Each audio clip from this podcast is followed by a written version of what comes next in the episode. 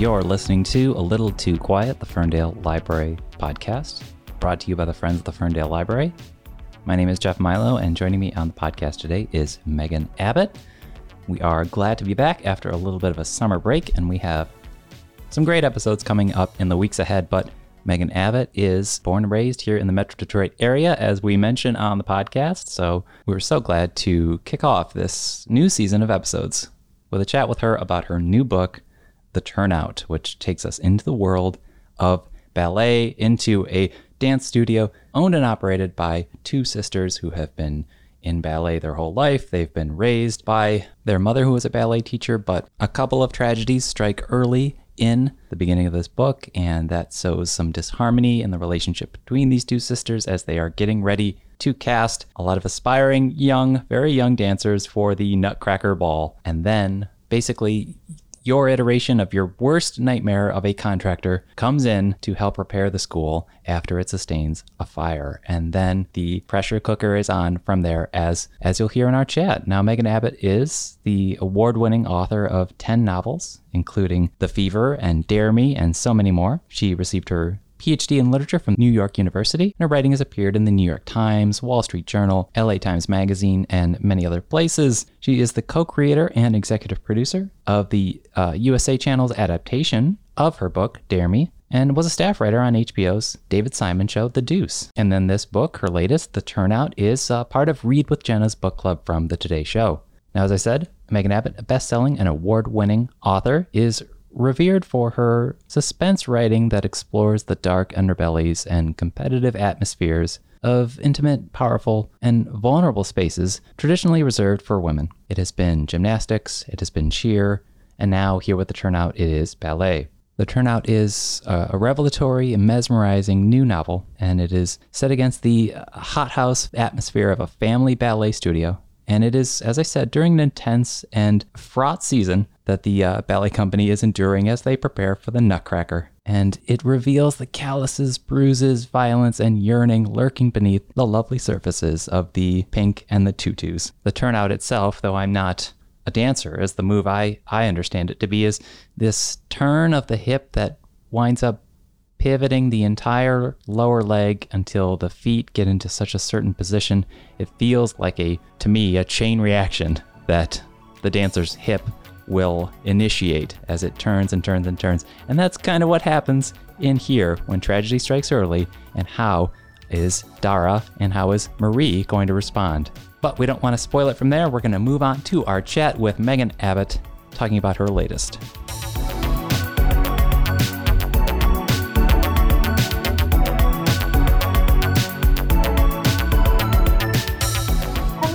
Hey, good morning, Megan. How are you? Good morning. How are you? I'm very well. Right near my mom. I was just about to ask, how close are we to your stamping grounds? Very, very close. I love Ferndale. Glad to hear that. Thank you so much. And thanks so much for this opportunity to chat with you.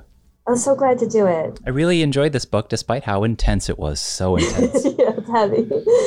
But it is a page turner, despite how, if I can't find another adjective other than intense, But you do what you do, and you do it so well. So bravo on another great book. And so I want to start with the Durant School is like a tiny enclosed universe of stability for Dara and Charlie and Marie. Charlie used to be, I guess, almost a few steps away from a surrogate brother in childhood. Now in adulthood, he's married Dara. Marie is like this third wheel. Can you talk to us about what was important to you about bringing these characters and their relationship to the page, and about this invasion into the dance company that sows disharmony? Yes, I've always been interested in those kinds of families that they're very insular and so tight that you, from the outside, you can't really even figure out when they're talking, what they're talking about. It all feels very coded and mysterious and somewhat uncomfortable. Yes, like stuff is going on, but you don't quite know what. And that was so interesting to me, and the roles that in these families that one takes, that, Marie in this case will always be the third wheel, the sort of wild child, the one who needs to be disciplined, and Dara's the older one. Well, they sort of have these roles that they can't break out of, and the idea was to have them really feel very established and also grounding for them, even though they're sort of imprisoning them. Mm-hmm. And then when this outside force comes in, it's sort of like having literally your world overturned. Sure. I don't think it's too much of a spoiler that we see the book, for the most part, from Dara's, not point of view, but we do spend a lot of time following Dara. She's kind of in charge. Marie is sort of in observation. And what you do so well is, when I was reading the book, my loyalties of kind of who I was rooting for or supporting ebbed and flowed, even though Marie seems like, to Dara, like a problem. But she's expressing independence in a way, too, despite the circumstances. You know what I mean? Yeah, no, that's just what I was hoping for, is that you would keep shifting your loyalties. At Dara's, and first you always, because she's the only one whose head we go into. And mm-hmm. so you tend to, as a reader, we tend to sort of side with that person, and then sort of seeing when it feels like she goes too far, mm-hmm. or she's not being fair, mm-hmm. and sort of getting at all of that, because we all are ambiguous people and, ambivalent, and we all have our moments. And I really wanted to get, especially in the way that family members, how that can take on this form. Like, you're so locked in these particular dynamics. Yeah. And Dara, has always been able to control Marie. So when she finds her uncontrollable, it feels like a betrayal to her. Mm-hmm. And I wanted that to sort of come across too. Mm-hmm. Mm-hmm. I was just reading this powerfully written column that you had in the Cut magazine recently. It takes us back to ballet studios, as you say, in strip malls, which I presume were maybe right around here in Metro Detroit. And you speak poignantly about the scrutiny of those mirrors and this memoir that you read in the 80s. Can you take it from there and talk about any other personal insights or research, or what pulled you to the world of ballet? Yeah, it was really that writing that piece was the first time I really sort of went deep with, why am I writing this book? Why have I written this book that I finished a year ago? It is funny how that works. But, I did take ballet classes in St. Clair Shores, Michigan, at a strip mall. And it was run by two sisters. And but I do remember the sort of tyranny of the mirrors. It's sort of your first experience for many young girls, especially, of sort of comparing your body to other bodies that seem to be able to do things you can't make yours do. And you're supposed to be looking in the mirror all the time and watching your form, and how that dancers will talk about how they can see the mirror when their eyes are shut now. They're so used to it. And they could, I just knew that I was never going to be able to do what the more talented dancers could do, and I didn't want to do it at all if I couldn't do that. And it's that perfectionism that is so a requirement in mm-hmm. ballet, mm-hmm. And is often, women, I think, feel that already. So in some ways it sort of becomes, ballet is sort of a stand-in for womanhood. I think men can certainly feel that too, but mm-hmm. the form it takes with women is that you're not supposed to show that you're trying. It's supposed to look perfect, like a ballet dancer. You're not supposed to show the blood, sweat, and tears, and the torn feet, and the fractured ankle, all these sort of things. And so it was really a way of getting at that, how we all can lock into that. I think we all have some version of that feeling. You mentioned that torn feet and that sort of visceral thing that's going on in this book. Maybe I'm reading too deep, but the book is heavy on the, there's a fire at the dance studio, and there are renovations, and there's this invading contractor, and what seems to be this reverse anthropomorphic bond of demolition to the building, revisiting demolitions upon their bodies and relationships and their psyches, this metaphysic, psychosomatic bond to the building. Is there also at all, when you're writing that, any metaphysical bond between you and the page? Is it a harder day for you when you're particularly writing something very visceral, palpable, destructive, descriptive? That's sort of where I feel most comfortable.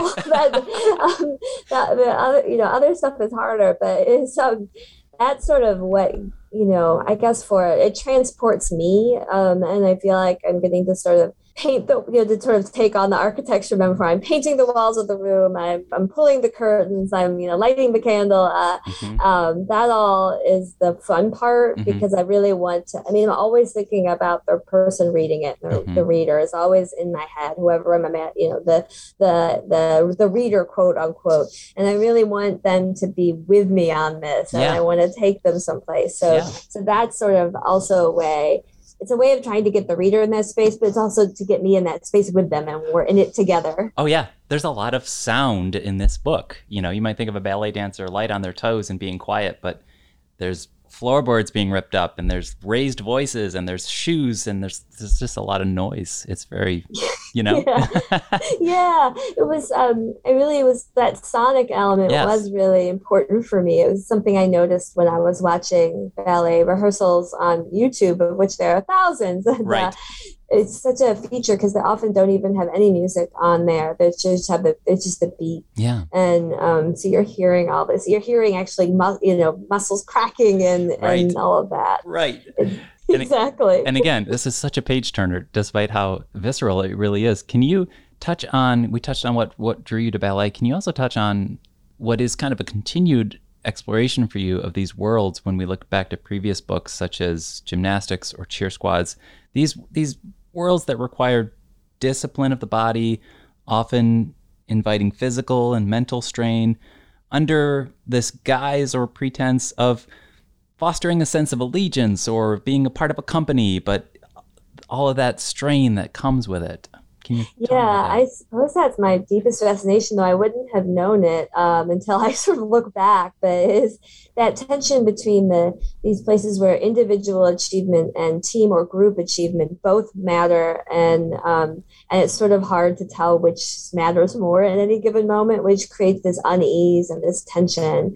And there are also places where someone who, I never had any athletic ability either. It's very exotic about being able to make your body do things, and the joys of that and the price of that feels really potent. Mm-hmm.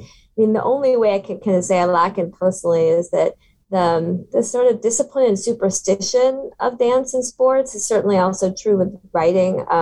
It does require you to be sit in that chair every day, and you really do have to chisel away, and even if it feels like nothing's happening.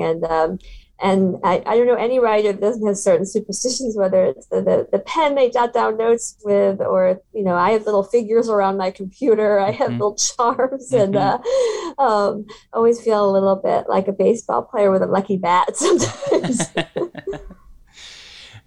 you tell us a little bit more about what as a writer, what fascinates you, what pulls you, what draws you to these pressures that we put upon ourselves, and the pressures that we maybe even foist upon our loved ones? I'm thinking not only of the pressure for perfection in ballet, but this general longing for some idyllic prized glamour. I'm thinking of Dara and Charlie worrying about the prestige of the studio, and the parents worrying about stage time and role size for their small children, and this collateral reverberation of pressure and anxiety that results.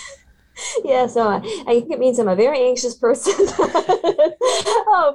it is, certainly I could say from a thriller point of view, what you're creating are these pressure cookers, right? Yeah. So it sort of creates this, it's like they used to call them sensation novels in the 19th century, where you're sort of feeling all these things all the time. Mm-hmm. And I think that's sort of the official answer. The other answer, I suppose, is that... going back to that perfectionism, I've always been fascinated by the drive to make things exactly as you think it should be. And how, the problem is you have these achievements in mind or these goals, but once you get them, it just becomes about the next one. And there's this, you were mentioning metaphysical, but I think that part is a little more existential. It's okay. Like, what is this all for? and at what cost? And so that's sort of always on my mind. And that's always been a part of ballet too. So I think it's probably also why I came to it. Sure.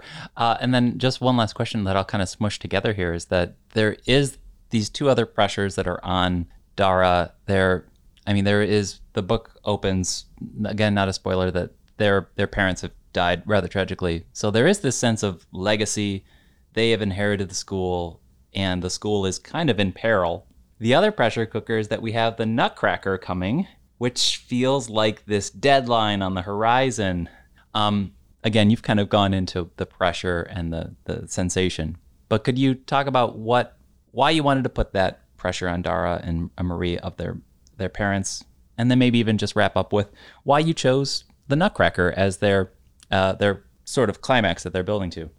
Yeah, I think it was this, in retrospect, it's this notion of that they have been in some ways very sort of arrested mm-hmm. at a young age, because so they're, these sort of have run a successful business and are in some ways very sophisticated in their town, but they really have never left their childhood in certain ways yeah. because of their parents. It's almost like a fairy tale in that way. And so what would it take to force them into adulthood and all its joys and but its freedoms and it's sort of being able to make themselves separate from their parents. And I think that does tie neatly into the Nutcracker, because it is a ballet, and the original story is about a coming of age, about a young girl entering womanhood, and that's sort of metaphorized as this sort of Candyland delight. And as we all know, adulthood is not quite that great, but this is perhaps her fantasy of what adulthood would be like. But it became this perfect vehicle. I mean, I picked it because it's the one ballet that dance schools always do. It's their big money maker. But it turned out to have this other resonance, which is it is about leaving the nest, so to speak, and venturing out into the treasures and tribulations of adulthood and the world. Mm-hmm. Well, the book is like a contained symphony of sensations and stress and all of that stuff, and it is just so well written, and bravo on it, and we want to thank you for spending time and talking to us. We're not far from your stamping grounds, as we said, so it's great to hear your voice. And thank you so much. It's so good to talk to you, and I can't wait to tell my mom that I'm going to be on this special. she will be so excited. This was such a pleasure. Thank you. The book is The Turnout, and we thank you again, Megan Abbott, for joining us. Take care. You too. Bye-bye.